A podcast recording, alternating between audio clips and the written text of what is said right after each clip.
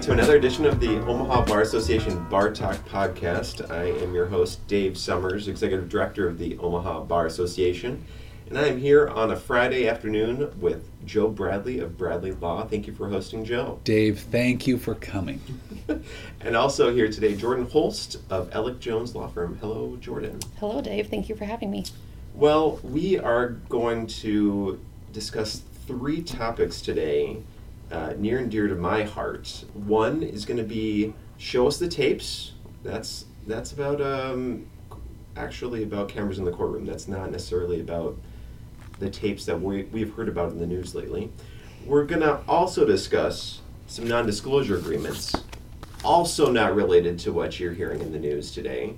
And then we're going to finish up with uh, one of my favorites, which is legal movies, legal scenes from non legal movies. Let's really suss out who's got what as their top on each of these. Let's maybe throw in some uh, some good quotes from those movies and really battle royale as to what the best legal movies are out there. So let's let's start with the first topic: the non-disclosure disclosure agreements or NDAs. Um, we're all attorneys here. We probably have seen or even written the non-disclosure agreement now and then.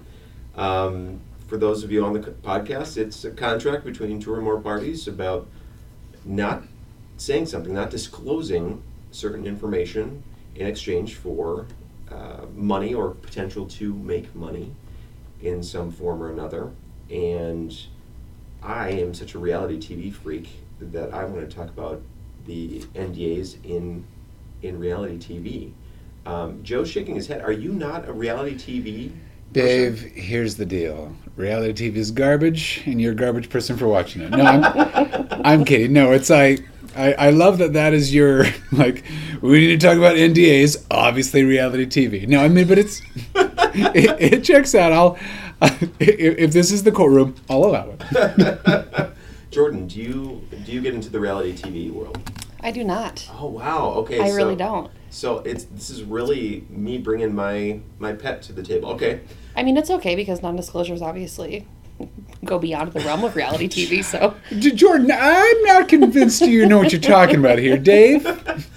there are reality TV personalities who don't necessarily follow uh, non-disclosure agreements too. So there's there's that realm and that's one of the things that, that I was going to get into about the Bachelorette. Obviously, um, I have to talk about that when it's reality TV, uh, because there was an incident where the NDA said, "Let's not disclose who wins this Bachelor, um, Bachelorette rather contest," and she disclosed it, and she should have been uh, sued for five million dollars under a breach of contract, but she was put to, she was put to death, right? Right, right. It is a beheading. Um, I thought it was yeah. death by stone throwing. I think it was. I think I think it was death by she had to be on The Bachelor again.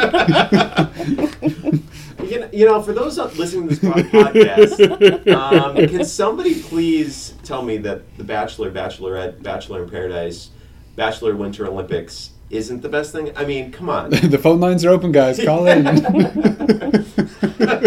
I just somebody needs to like this podcast, and by liking it, you are saying that The Bachelor is a good series. Um, but before we get into The Bachelor, I actually found, and, and we've looked over um, a specific NDA because a lot of times you hear about these provisions in these NDAs, but you don't see, you don't actually see the contract. And back in good old 2010, there was um, Survivor's NDA was disclosed, a fairly significant document. And for those of you who don't know what Survivor is, because you aren't from the early 2000s really. I thought you were going to say from Earth. You aren't from Earth. well, it was it was what the original reality TV. Well, well Amazing Race maybe. I, I maintain the real world. I was just going to say the real world. I would say oh, is probably right, the, the original, world, which was so real. It was. Hey, it's when people stop. You know what, what was what was this this slogan? Oh, stop being something and start being real. And start being real. stop being polite and start being real. So in Survivor, uh, there's obviously everyone's trying to be the last person on the island or in, in the wilderness wherever they are for a one, $1 million prize.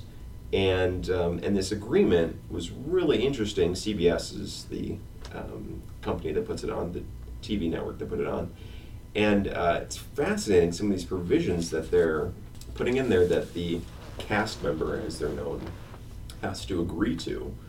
And you got to think, how much are you willing to give up in terms of your ability to even express your opinion, live your life, and, and defend who you are for a chance at a million bucks? Because All of it, Dave. yeah, right. All of it. For a million dollars, I will I will give up everything, all of my rights. I want to go through a couple of these, and there's a lot more here. But anything that you say can be fictionalized for humorous effect. You, whatever you do, they can twist it around, and you cannot say that it did not happen until they give you explicit permission to say that. So they can make you look like a fool in their editing. They can do psychological exams. You agree to a psychological exam. Um, your family agrees under these contracts to also not release anything in binding arbitration. You never can write a book on the experience, which, come on. Anybody who's a reality TV star needs a book because you know that reality TV and book reading go hand in hand. yeah, it's because when I think real book readers, it's people that are on reality TV shows. and, and, and one, one more thing before we really dig in, I love this. No writing anywhere online. You, they they cut off all social media communication, and this is back in 2010. You look at it now, and they require the contestants, the characters, during the show to actually be active on social media. That that is a hmm. requirement now because that's the way that they're interacting with their audience and growing their audience is through that. Obviously, they can't disclose who wins and everything like that, but they do have these tie-ins where they have to sort of promote tonight. This this may happen. You know, there's some sort of hook. Um, so it's interesting from 2010 when you couldn't say anything to now when you have to have a social media account. That I, I don't know which is worse. And to piggyback on that and to expand on your point, I would imagine that if they allowed their contestants to write books, they would expand their audience tenfold. well, and and you know, to I guess they probably don't want the um, exposure of what happened behind the scenes, right? That's- which could only be bad. and, and one more, just again, I'm, I'm kind of getting all over the place here, but one more thing in the provision in 10, 2010 was you have to pay taxes on your winnings, which I'm sure was just put in there because of Richard Hatch, who won it the first time around and did not pay a dime of his tax on the million dollars and went to jail for it. So. Interesting that that was also a provision. Pay Well, taxes? Why? well, that's like- How? I, I mean, I feel like that's between the contestant and the IRS. I Right, mean, well, the, that's like- producer should have nothing to do if with if that. If you win a car in a game show, it'd have to be like, and you won't speed, and you won't run over Bob Barker in the car. Like that's Yeah. implied. Price of Right just got a lot less fun. right. you know, I, I- I'm just looking at this. Who who signs this? It looks like everybody who might possibly be on the show. I mean, even if you went in for an interview, got a call back, you have to sign this three-page disclosure, non-disclosure agreement. For various reasons, I would love to know the sheer amount of attorney's fees associated with reviewing these just in terms of are people actually taking these to their attorney to have them read them or are No people way. just blindly signing? I Because think about all the rights you're giving up. I feel like there's a lot of blind sign-in. I mean, because remember, this isn't like something like CBS isn't approaching people on the street like, please be on the show. These are people that have been sending in tapes for months and years, like, oh gosh, I want to be on the show. I want to do this. I mean, they, they would sign any. We're, we're lucky this is all they're asking for. They would sign anything. It could easily become a Hunger Games scenario. We're going to add in a new footnote. You also have to give us your firstborn child because Right. we're starting Survivor Baby Edition. Oh my gosh, I would totally watch that. One of the um, parts of the agreement, the not not a disclosure part, but um, one of the things you sign away in your rights, you say, "I agree that I have a chance to contract HIV through blood transfusions in remote medical facilities." I Is that thought in this? yes. I thought did you not were see going. that part. I thought you were going another direction, and I am super glad it's blood transfusions. well, yeah, that, that's that's the Survivor one. I haven't seen the um, the Bachelor one. Oh. which does have there. I- I think you can get kicked off for having an STD and you also sign away the rights to contracting STD. Oh, You can't. I wonder what that. I would. ABC for that. I would love to know that testing process prior to Right. down their contestant pool. I, I think it, You have to push back. They said herpes was the biggest um, thing that weeded out people in their um, process. That that is officially a bachelor quote that I've seen from the last couple of years. Oh my God. What is happening? I'm just imagining a scenario in which they have the day that they're supposed to start production, and they're like, "Oh, BRB, our bachelor has chlamydia. He has to be treated before he can start the Good news, bad guy. Good news, bad news, guys. He has an extra ball. I hope that's okay.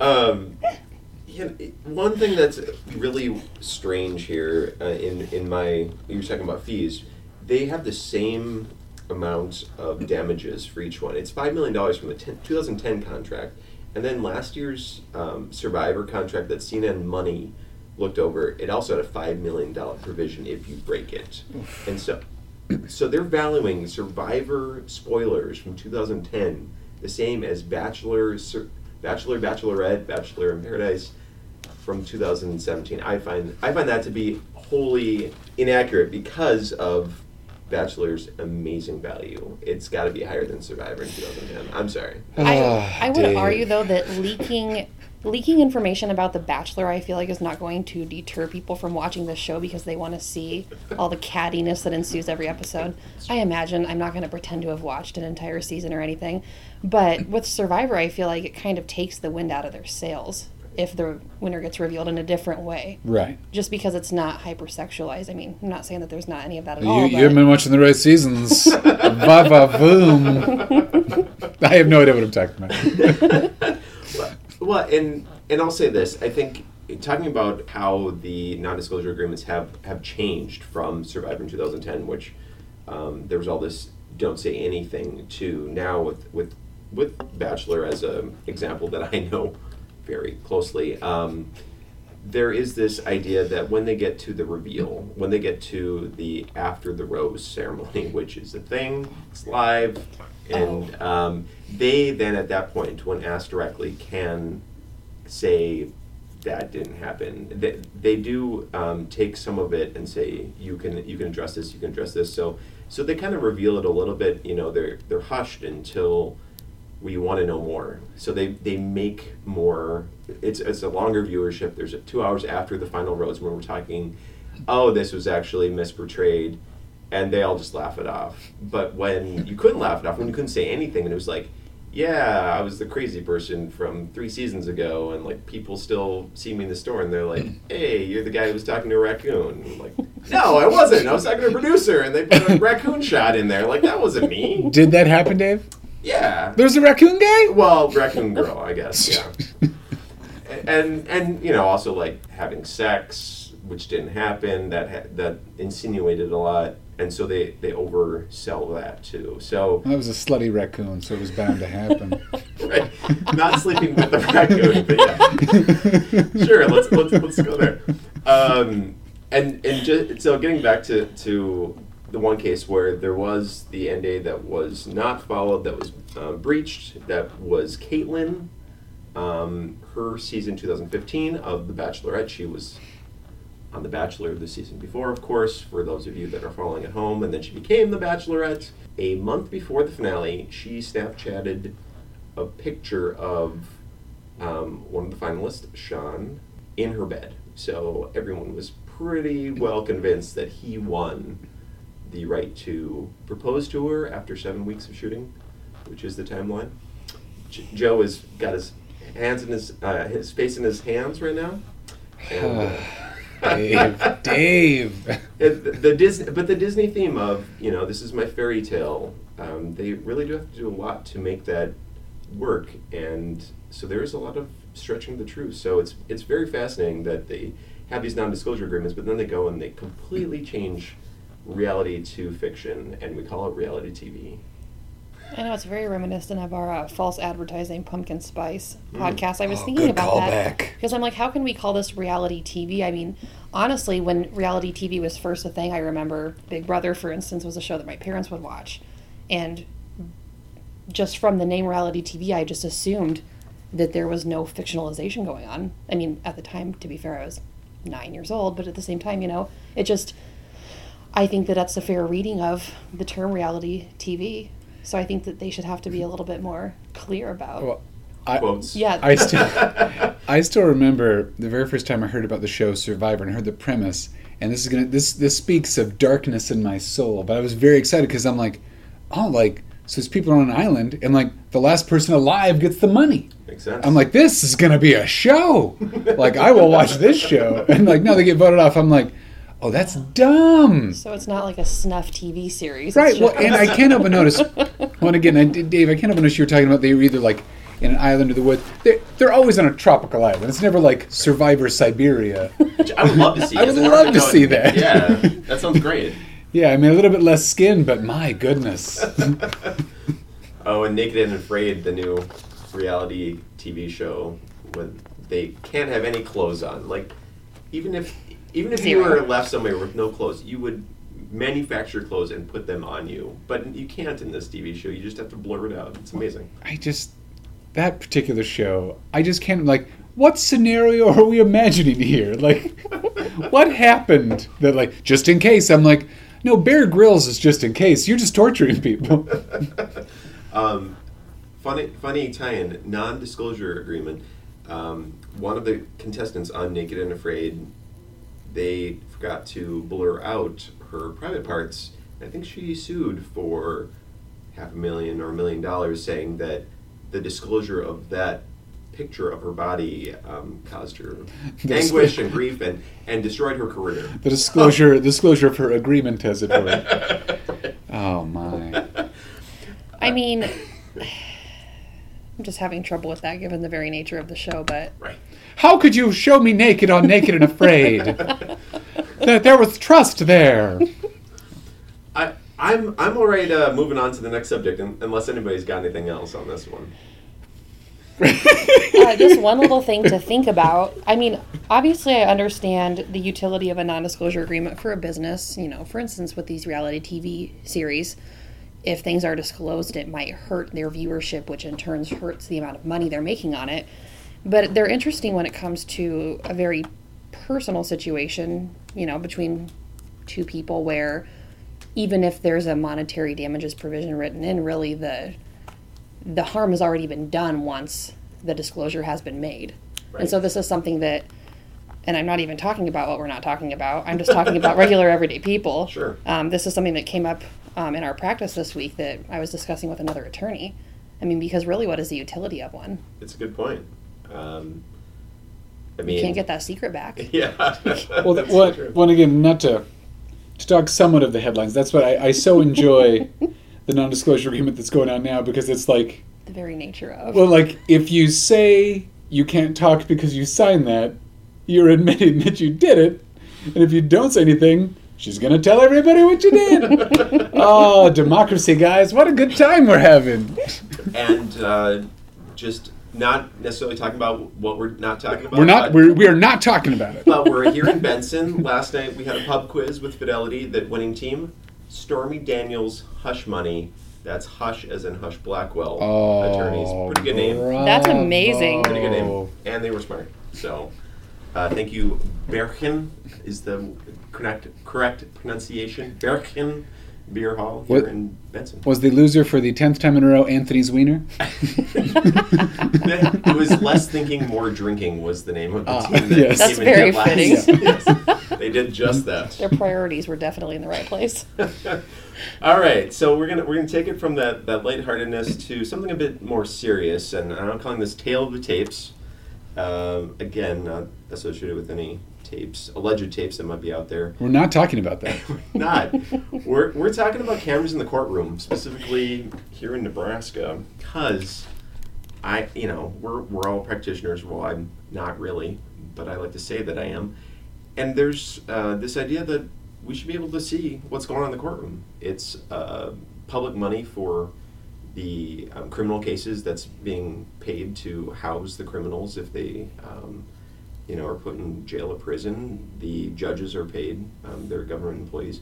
The the sunshine that needs to shine down on the justice system and the process, um, so that we need to have cameras in the courtroom, and we have jurisdictions on either side of us in Iowa and Colorado that have done a very good job for a very long time, and we've we've come along a little bit here. Um, we have the appellate courts; um, all their oral arguments are um, now webcast and put in archive um, back to like 2015. But in the local courts, um, I really have a problem with where we're at right now, and I think we need to we need to improve upon this because all I'm seeing with those cameras in the courtroom right now here in Douglas County is the perp walk, is the the arraignment um, with voiceover from local uh, reporters. I'm not I'm not seeing how you know the practitioners are, are making their case or anything like that. Um, it's just kind of the scandalous sort of side of it, and I'm I want some more practice help. I want to see the best of the best going up in the courtroom. I want to hear the judge talking from the bench. That to me is is the sort of you know um, good TV that I want to see, but we're not quite getting there yet. Thoughts? Dave, I hate to say this, but I could not agree with you more. Oh, that's a first. Uh, no, I. Uh, this is. I mean, it is absolutely ridiculous that we don't have cameras in the courtroom. There's, there's not a thing that couldn't be improved by us having cameras in the courtroom, and I guarantee you that it's because the judges don't want them in there. It's not. The, It's not the attorneys don't want them in there. We don't care. We're being watched by everybody. It's. I mean, again, and I'm not here to name names, guys. We're not naming names today, but We're not talking about it. We're not talking about it, or or any of the other stuff. But there, you know, I practice here in Douglas County, and there are a number of judges that I think would not behave the way they behave, would not say the things they say, would not rule the way they rule, if they knew that that could end up on the news. I mean, there are, you know, yeah, there, there, there are some judges that I think if there were cameras in the courtroom would have to immediately retire, would like have to retire tomorrow. Because, I mean, literally, these judges can't get through arraignments without saying things that would get a lesser man fired. so, no, I, I would be I would be in support of that. I mean, I think it gets uh, statutorily, uh, juvenile court is kind of cut out of that, and that makes sense. We Sure. don't want to get kids on there. Yep. Um, that being said, I've come up with a plan that we could do in juvenile court. We just have the camera tight on the judge. We Charlie Brown, wah wah wah wah wah, all the kid voices, so we can just hear the judge. Right. Because again, sunshine helps. Sunshine, sunshine disinfects everything, Dave. Right. And I need some of that sunshine. That's right. Got some things to disinfect. But we're not talking about it. That, my poor law practice is what needs to be disinfected. I'm just going to say, as an aside, I mean, there was at least one camera in the courtroom a year ago today. All right. Courtesy Oh. of one Joe Joe Bradley yes. Uh, in the Jo- federal courthouse. Jordan's looking at the video. Uh, a year ago today for the OBA, it was the mock trial for what grade was that, Dave? I thought it was fourth and fifth graders. Mock trial for fourth and fifth graders. Uh, the, the Royal Rumble. Joe Bradley versus Don Klein. He represented Cinderella. I represented what he called her wicked stepmother. I think that's just libelous right there. Um, and again, if you, if you check the tape, Don says he won. The, the it was not a unanimous verdict. I don't know how Don looks at juries, but that sounds to me like a victory for me. I, I, I don't know if that's how juries work. right. It, the, yeah, the jury was split, but yet Ann Miller, who was the, I guess she would have been the um, um, bailiff, said that they awarded Sure. fees. Now, and who does Ann Miller work for? I think that'd be Don Klein. Ah! Yeah. Don, I'm coming for you, brother. and and just again the difficult nature of um, of defending not paying for chores when the jury are a bunch of fourth and fifth graders that have to do chores at home that want to get paid for it from their parents. I mean, The- the how case- are you supposed to? It might as well have been a case of like, do you children want free candy? Here, Joe, do the con argument. Thanks, Don. But it was a great time. Well, and when you were talking about cameras in the courtroom, saying that there are judges that re- are really against it um, because they may get caught up in what they're doing not being necessarily what should be going on. I, I think at the same time, there's also a maybe everyone's game rises sort of side to this, right? Of course it would. Right. And so, you know, we. I, I don't like swimming, but I got pushed in the pool at one point and learned how to swim. Well, and so- to me, it's the perfect counterbalance. We appoint these judges for life. We appoint these judges for life. Like, unless they do something completely insane, we have no check on their power. This is the one thing where, like, okay, we can't fire you. You want to say something embarrassing? We'll put you on the news, you goofball. like, come on. And there'll be plenty of those moments, and there always are, right? I mean, we all have our gotcha moments. Oh my gosh, can you imagine? Can you imagine, just with some of our attorneys, the sizzle reel of ridiculousness that we could put together? My gosh, the the the annual Barrister Show would write itself. It would just be those clips. Purely from a comedic perspective, we need this. I'm just imagine like one of those like zany like transition like. Oh my like- gosh, just like star wipes upon star wipes. It'd be perfect. You know what that would be? Downright bonkers. Oh, bonkers. So, I'm always thinking about business ideas, um, million, million dollar business ideas. If the OBA starts doing the, the web podcast or the web um, Streaming? web streaming of all this, I mean, I don't want to charge any money, but I could charge like a nominal fee for people to like just like justice. You have to pay a little something to get on. Nominal fee to, to get on that feed and look at all those Oh, you, and see what's going Dave, on. name your price. I will pay it. I will pay it. And we have to cover some of our uh, out of pocket filming costs, but we get that set up. We can hardwire. Yeah, I think we I think we got a a moneymaker right there. I, I'm sure all the judges will be on board. yeah. we may lose some judiciary members.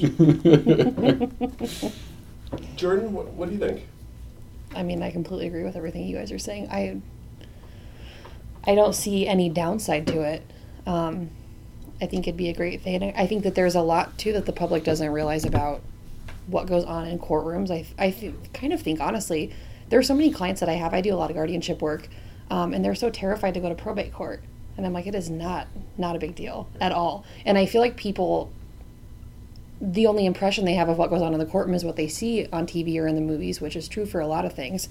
But if they were to see just how conversational it can be, how I don't want to say laid back, but it's really not as scary as they think it's going to be. It's the B word, guys. It's boring in there. Like, trust me, it's, you're not gonna like it. But at the same time, it gets to show the public attorneys attorneying, they're lawyering, they're doing their job. You can see what we do, and maybe the the lawyer jokes don't necessarily need to be you know zinging as much when you you see you know we're we're making our cases, Oh, we're doing it, and that's Dave, cameras in the courtroom may make people better attorneys, but if you think it's gonna stem the tide of lawyer jokes, you are dreaming, sir. fair. that's that's a fair assessment. um, I, I tried to find um, some some gotcha moments. I, I couldn't find any online of, of where they had the cameras in the courtroom and you know something I, happened. I ended up finding one, and again, this isn't a gotcha moment, but again, full disclosure, one that always makes me cry. It's that one from a few years ago where the judge is doing the arraignment of the guy and realizes they went to middle school together. And, and, and when he realizes it, he breaks down in tears because, like, you know, it's, you can see, like, the shame of what his life has become because they were like best friends as kids. And he's like, oh my God, it's you. And she's like, oh, look how old we are now. And I think you can turn your life around. And there ended up, CBS ended up doing a story on this. And he did kind of end up turn his life around. And then they had a nice little reunion hug moment. And so I went down a rabbit hole of sappy courtroom moments. And I'm like, oh God, I was supposed to find gotcha ones. I'm just sitting here crying at my desk. Damn it, Dave. Well, now that you mentioned that, it makes me think of I don't remember the names, but there was that exchange where the defendant was getting very, very um, antagonistic with the judge. Oh, and the fire- judge and the judge chewed him out. and wanted to fire his lawyer. And do you remember that, Dave? No. Is that the one with? And They, again, and they did like a Rick and the Morty. Rick and Morty. Yes. Yeah, yeah. so it was this. I think it was just an. Was it just an audio clip? I believe so. I don't think an that it audio was clip, cameras, and but then Rick and Morty animated it Oh, okay. and made it very inappropriate. this transcript is completely insane. You should, if you have not ever read it, you need to read it. And I'm trying to. well, here, Jordan. Here, let's. We have a moment. Let's pull up. Let's do a dramatic reading for Dave. Oh Lord, oh, what what is it called? How do we look it up? the only. Sorry, listeners. The only thing I can think of to describe it is that he calls. Doesn't he call the judge like? Yes. and the judge threatens to kick his ass. It's great. State of Georgia v. Rick versus Rick Allen. Here we go. I'm a little bit regretting bringing this one up. Oh, this won't make it, but this is for us. Do you want to be Mr. Allen or the judge? um, I want to be the judge. I want to make you be Mister. Uh, okay, here. Yeah, we're not. We're not going to air me saying. Oh, you better believe we are. Okay, here. I think I have it. Okay, Mr. Allen. Okay. Okay, Mr. Mr. Allen. Right. I believe that I believe your case is was going to be going to trial not this Monday, but the following Monday. Do you understand that? Uh, yes. Uh, Okay. I tell you if you needed to tell me something, I want I'll let you come up here to the podium so you can speak into the microphone and I can hear you. Yes, the attorney here. I'm wanting to fire him, Uh-huh. and you know I don't feel like he's doing any. Who are you going to who are you going to hire? I'm not going to hire nobody. I'm going to try to to get a different public defender. There isn't you you have a right to an attorney. This lawyer has. You don't have a right to a specific attorney. This lawyer has made sexual advances to me. He he had doctors at Central State Hospital put a false He's had doctors at Central State Hospital. put a false diagnosis on me. okay. Uh, I don't, you know, I know Mr. Wyatt pretty well, and I don't think he has the ability to make doctors at Central State do anything. no, well they did it, and he's the one that had me sent down here. Well, they may have done it, but I don't think he had anything to do with it. All right, well he won't give me the discovery. He, well, I'm, There's things in discovery he's supposed to give me. He gave me the indictment and told me there was discovery. okay. They're altering Okay. documents that I've read. If you, if you want, if you want the indictment, I'll make sure you get a copy of the indictment. No, I'm saying I got the indictment, Uh huh. but he's he's not complying with discovery. Okay. I'm supposed to get the autopsy report, the coroner report, pictures of the crime scene, Cor- coroner report? criminal background records. I want Is this a murder? in the, in the county jail. Okay. Yeah, yeah. I sup- I supposed to get a criminal background records, investigational summaries. Mr. Wyatt, what discovery do you have? Uh, I've given him everything I have. You've given him everything you have? Yes, sir. He's given you everything. This is a murder case, and you're. Huh? This is a murder case, and you're telling me the only thing on discovery is a four-page indictment. I don't think he's saying that. I I think he said he's given you everything that he has. He ain't give me an autopsy report. He ain't give me the coroner's report. He ain't give me. Well, it may be that he doesn't have that. I don't know. That's what I've been trying to get. So, so didn't give me pictures of the crime scene. I've seen other people go to trial on on murder tri- charges. I've seen what you're supposed to get. I'm not going to work with this attorney. Well, you know, you It's not. It's not going to going to happen. you've got you've got I'm not going to trial with this attorney. well, you've got two choices. One, you can go to trial with him, or two, you can try the case yourself. Now, I definitely completely think that that's I've got a right to have. Wait a minute. Listen to me. That would be the biggest mistake you've ever made in your life. So basically, you're sitting here telling me Now you have a you're going to find me guilty if if I go to trial and try to defend myself. You're probably right. That would be my guess if you try to defend yourself. You you don't know anything about selecting a jury, do you? No, Do you know anything about cross-examining witnesses? no, Do you know anything about criminal procedure? I don't. I don't have to let do you know anything? I'm this this guy.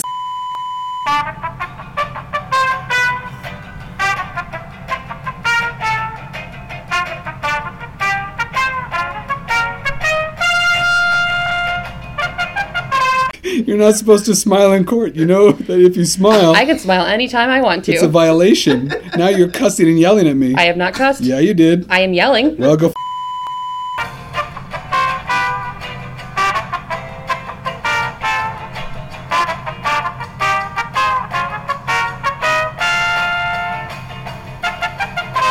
and scene.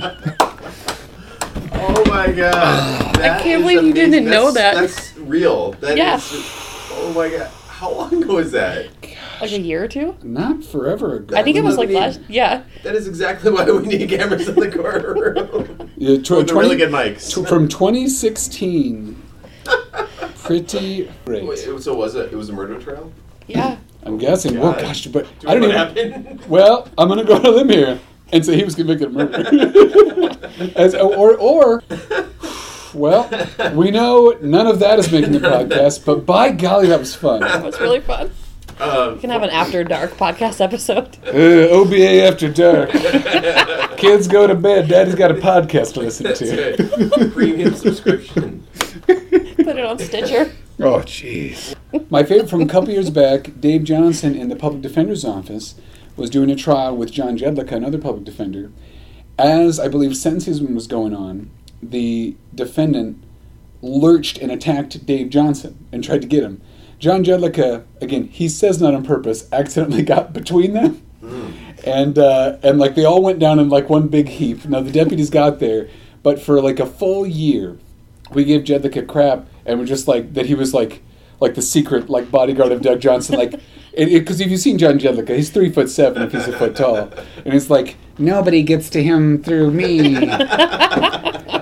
And I wanted to have a whole barrister's bit called Jedlicka Justice, where he's just following Doug Jansen around the, around the courtroom.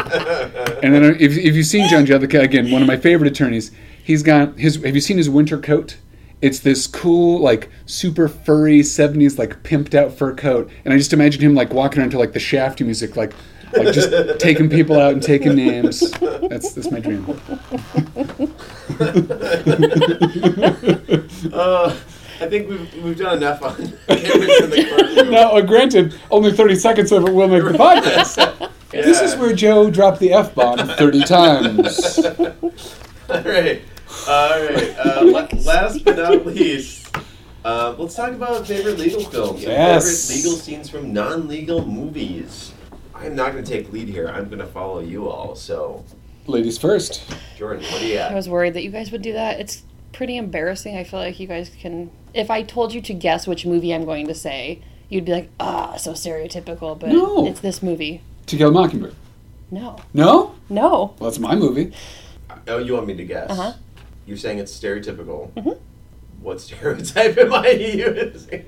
Blonde lawyer. Oh, Legally Legally blonde. Blonde. Yeah. I thought maybe you was more of a Big Daddy courtroom scene situation. Oh, that is Oh, a great, good great, great reference. scene.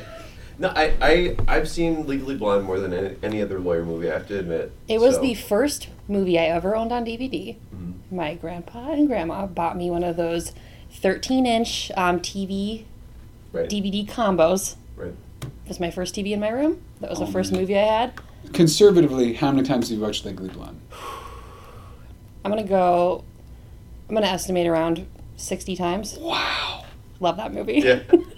Man, you've got the minutia. Okay, let's It's great. let's try. Okay, let's try some Legally blind trivia. Let's see, let's see what we got here. What did she major in? Fashion merchandising. What was her dog's name? Bruiser. What was this special move the uh, the beauty shop girl taught her to do? Bend and snap. Bend and snap. That is correct. What is the sign of Bruiser Woods? The sign. He's a Gemini. oh my gosh, some deep cuts. Uh, So tell tell us why Legally Blonde. Okay, so there is a courtroom scene, and I, this movie actually, you know, it's a comedy, but I feel like it touches on a lot of issues. There's a sexual harassment issue with her male professor. Um, Spoiler alert. but She's getting preferential treatment because of her looks, and nobody's taking her seriously. So the scene that I love is the climax of the movie. It's when she's representing the defendant, and I love it for many reasons. One, she's the only person who took the time to actually go get the alibi from the defendant. She is the only person who ever believed that the defendant was telling the truth, but who took the time to actually research and figure out why that was. Um, she is able to foster trust between herself and the defendant, which nobody else is able to do. And she's a third year law student. It's her first, she's senior certified essentially because Luke Wilson's character, I can't actually remember his name, so I'm glad you didn't ask that in trivia. But fun fact: no one knows his name. Yeah, I can't. I can't. If I remember it, I'll yell it out later, just randomly. But, um, no. So, but I love the way that she initially starts questioning because it's so. Again, I feel like it's so familiar in terms of the first time I ever was in the courtroom. You think that you're going to know what to say, but you're kind of at a loss. So she defines mens rea for the judge, and the judge is like, "I, I don't understand why you're giving me a vocabulary lesson, but you know, I would understand if you started questioning your witness. And so she's walking through the testimony, and it's very clunky. She's asking her the same thing over and over again. She's really fixated on the fact that the, the witness was in the shower. And then she doesn't just move away from it, though. She kind of keeps with that story, and then and then expanding her testimony a little bit and asking the witness what she had done that day, she realizes she got a perm. And given her knowledge of hair care, Would never take a shower. what is Wash the one hair. cardinal rule? Yeah, you would never that It's- close after a perm well, it's because of the- the sodium thioglycolate. Oh, there it is. I always took that. To me, that was always her Twelve Angry Men moment. Right. Because if if you remember the crux of that, uh, the the twelfth juror, I don't think I don't think anybody's ever named in that movie.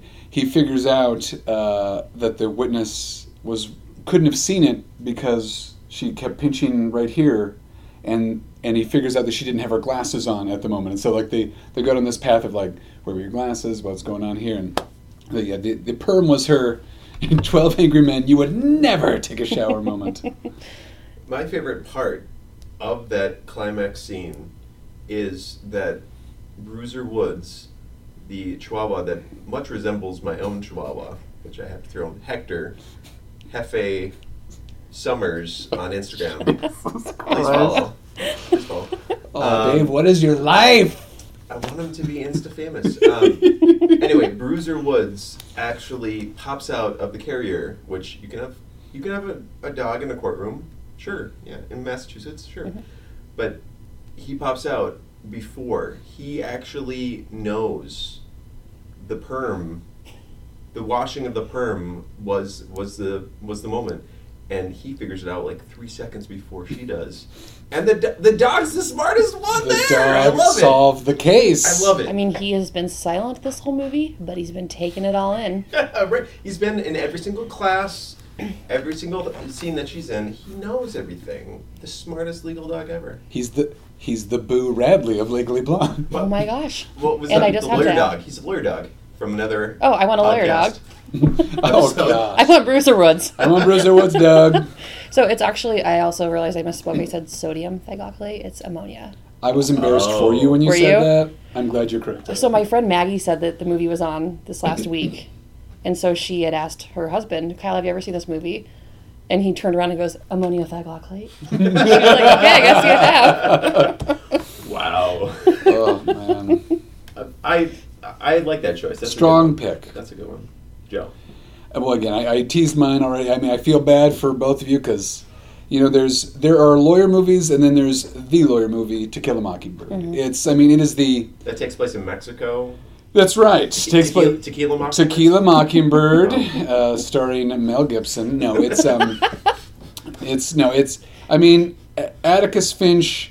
For me, oddly enough, well, this is kind of appropriate. I, I, I kind of had two legal heroes growing up. One was Atticus Finch. One was the newly departed Harry Anderson, the judge from Night Court.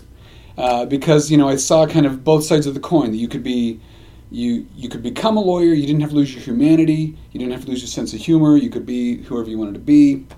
But I mean, with Atticus Finch, I mean, just start to finish. I mean, that's that movie is not how to be just a lawyer. Like that's how to be a person. Like that's.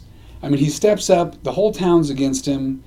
You know, he doesn't have to do this. He puts his life on the line. He puts his children's life on the line, uh, just because he knows it's the right thing to do. And and I don't know. For me, the the saddest part, or the best part, is also the saddest part. It's after he finds out that his client Tom Robinson, upon being convicted, tries to escape and is shot by the guards.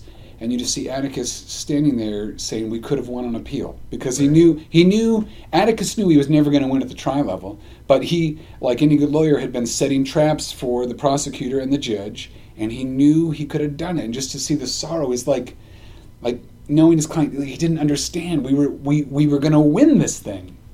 And that that was always powerful to me as a kid. Right. And um, Judge Smithcamp, no longer Chief Judge, but Judge Smithcamp of the U.S. District Court here in Omaha, it is her favorite Oh, book, her good favorite taste. movie as well. So you are in good company. How many judges do you think have Legally Blonde as their number one? Well, I would say probably Judge Sirkovich. She's a huge Legally Blonde fan. No, I judge, judge. I have no, I have no basis for saying that. We know that Judge Sturkovich is listening to this. right? Huge fan of the pod. well, how about you, Dave? Favorite lawyer movie? Okay, so the the honorable mentions A Few Good Men and Michael Clayton. Um, yes. I, I like the lawyer's fixer idea. Not talking about anything that's going on in the news We're today. not talking about that. But the, the lawyer's fixer role is one that I always enjoyed, and George Clooney does a great job. Um, but my cousin Vinny. Oh, is- the, the Utes. yeah, these two youths. What's a Uh, Ute? Yeah. Everything they just said is bullshit. Like, th- these lines are just amazing. Um, yeah, I, I got to go with the, the humorous one, and you know, obviously Legally Blonde's in there too. But uh, I've I've used a lot of those lines over the years, the my cousin Vinny lines. So I, I got to go with that one. If if he can do it, if he can figure it out, th- there's there's room for the dummies of the world to, Well, to do all right. And that So movie like has that. everything. It's got the Karate Kid. It's got Herman Munster. It's got the bad guy coach from Mighty Ducks.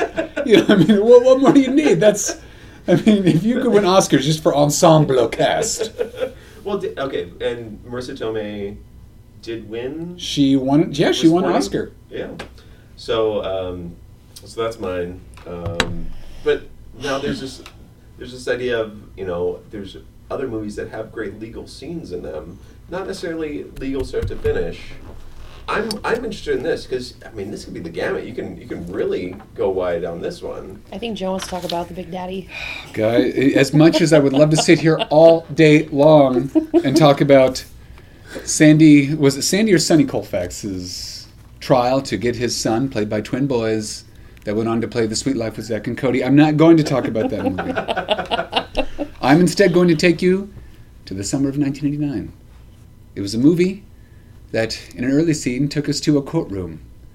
The defendants appeared before a judge referred only in the script to as the Hammer because he was so harsh to his defendants. Now, the judge started to yell at our heroes as charlatans, saying they were frauds, defrauding poor people by making them believe in fantasy. In fact, the judge got so upset, he began to upset the pink slime that was on the table in front of them. The Ghostbusters knew what was about to happen. The slime started to bubble. They took refuge underneath as the hammer got angrier and angrier. They tried to warn him. Ray said, Judge, wait! But the hammer wouldn't hear it. As all the Ghostbusters safely went under the desk, the green slime finally erupted with the spirits of the Scolari brothers, who, as we all know, the hammer had put to death many years earlier in the electric chair. This single moment in Ghostbusters 2 is not only a fantastic moment in cinema, in entertainment, but also a biting criticism of capital punishment.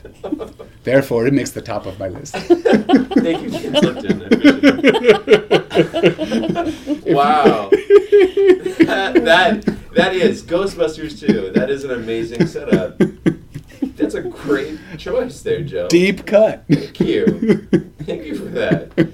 Um, Jordan, do you want to follow that? up? I do not. I, I'll let you go. Well, um, I, I had another one in mind, but now when I'm thinking, when you go down the path of Bill Murray, Sure.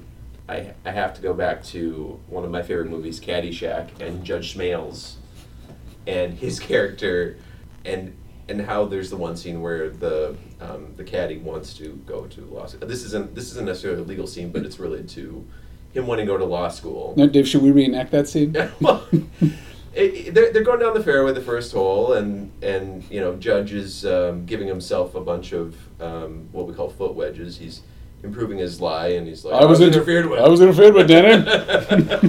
and and uh, you know, not following the rules of golf, and then um, Danny is trying to get to understand that he wants to go to college at the University of Nebraska. That's right. Um, because it's based here in Nebraska. Despite the scene on the ocean that they have. Bushwood Country Club on an ocean in Nebraska. and he says, you know, I'd li- like to be a lawyer uh, someday, and uh, but I can't afford it.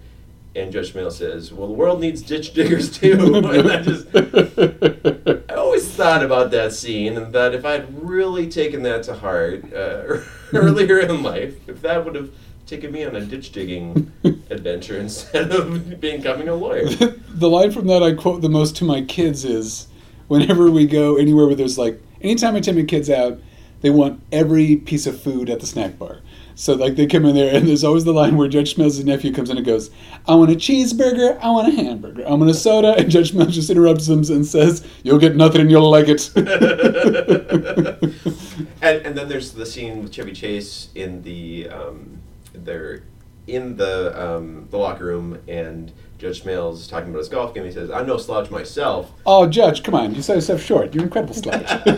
Thank you, Ty Webb. Love that scene. Chevy Chase in his prime can't can't beat it. So well, Ty, how do you measure yourself against other golfers? Mostly by height. uh, and, and the doctor that's um, getting ready to play golf, and he says, "You know, just put him under. I'll be I'll be there in four hours." Right. It's- Uh, Jordan, what you have to understand is, dudes will just sit there and talk about Caddyshack yeah, for the rest of their back life. to Caddyshack, absolutely.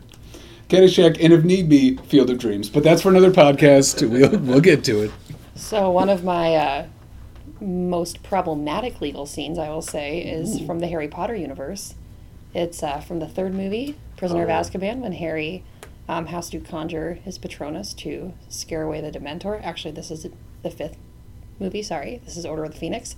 Um, and he's dare you misquote that. I know he's called down for a disciplinary hearing at the Ministry of Magic. He has no representation. I don't think that there's a right to any representation in the magical world. There are twelve people sitting up there, I believe. On the dais, he's And, the and. Dumbledore appears as a witness on his behalf, but he doesn't have representation. Now, Jordan, are you telling me as we sit here that there are some unrealistic things in the Harry Potter films? I mean, this is arguably the only one, but yes. right. As I understand it, Hermione becomes a barrister of sorts in the magic world in her career at the end of the last book, correct? Well, Is that they, they have the. I don't think they, they mention it there. They have the uh, the new the new canon play that's come out, Right. and I believe at that point she is the head honcho, right? She is like the whatever the top position is. so? I guess the question is: Is everybody unrepresented, or was that just his situation? And when they call him, you know, the legal barrister, whatever, they're up on the dais, and it's just Well, I- it- Isn't the it's the Wizengamot, I believe, is what what they're called. Well, We've we've actually got a surprise for you. We have J.K. Rowling on the line. J.K. Uh, hi, we're talking about the, the legal system. Thank you so much for calling all the way from England. Can you tell us, are people represented by lawyers, or was that just Harry getting the short end of the stick? Okay, I don't, I have no idea how to do a fake J.K. Rowling voice, but it's got to be British, right? It's, it's, Yeah. it's British accent. Well, Joseph, David, and George, I'm so glad you had me call in. I just loved writing the Harry Potter books. And I hate barristers. Bye bye. Oh, J.K. Oh, we had to. She had to go. So close. But in all- So unfortunate. in all reality, I mean that that specific disciplinary hearing is probably not indicative of most, just because there was a lot going on behind the scenes there. I mean, Dolores Umbridge is the one who ordered the Dementors to attack, and she was also one of the. I mean, they I served hate- as both I- a judge and prosecutor. I it was really bizarre. her the most. I hated her more She was the most terrible character. than he who shall not be named, I agree. because she was just a monster. Well, yeah, just like she passive aggressive. Well, guys, I may have to call it Kwitskis because my wife is calling a million times on the phone. And with that, another edition of the podcast. Tune in next time. yeah, tune in for the Stitcher Premium version, where we talk about things that we have to bleep out of this version.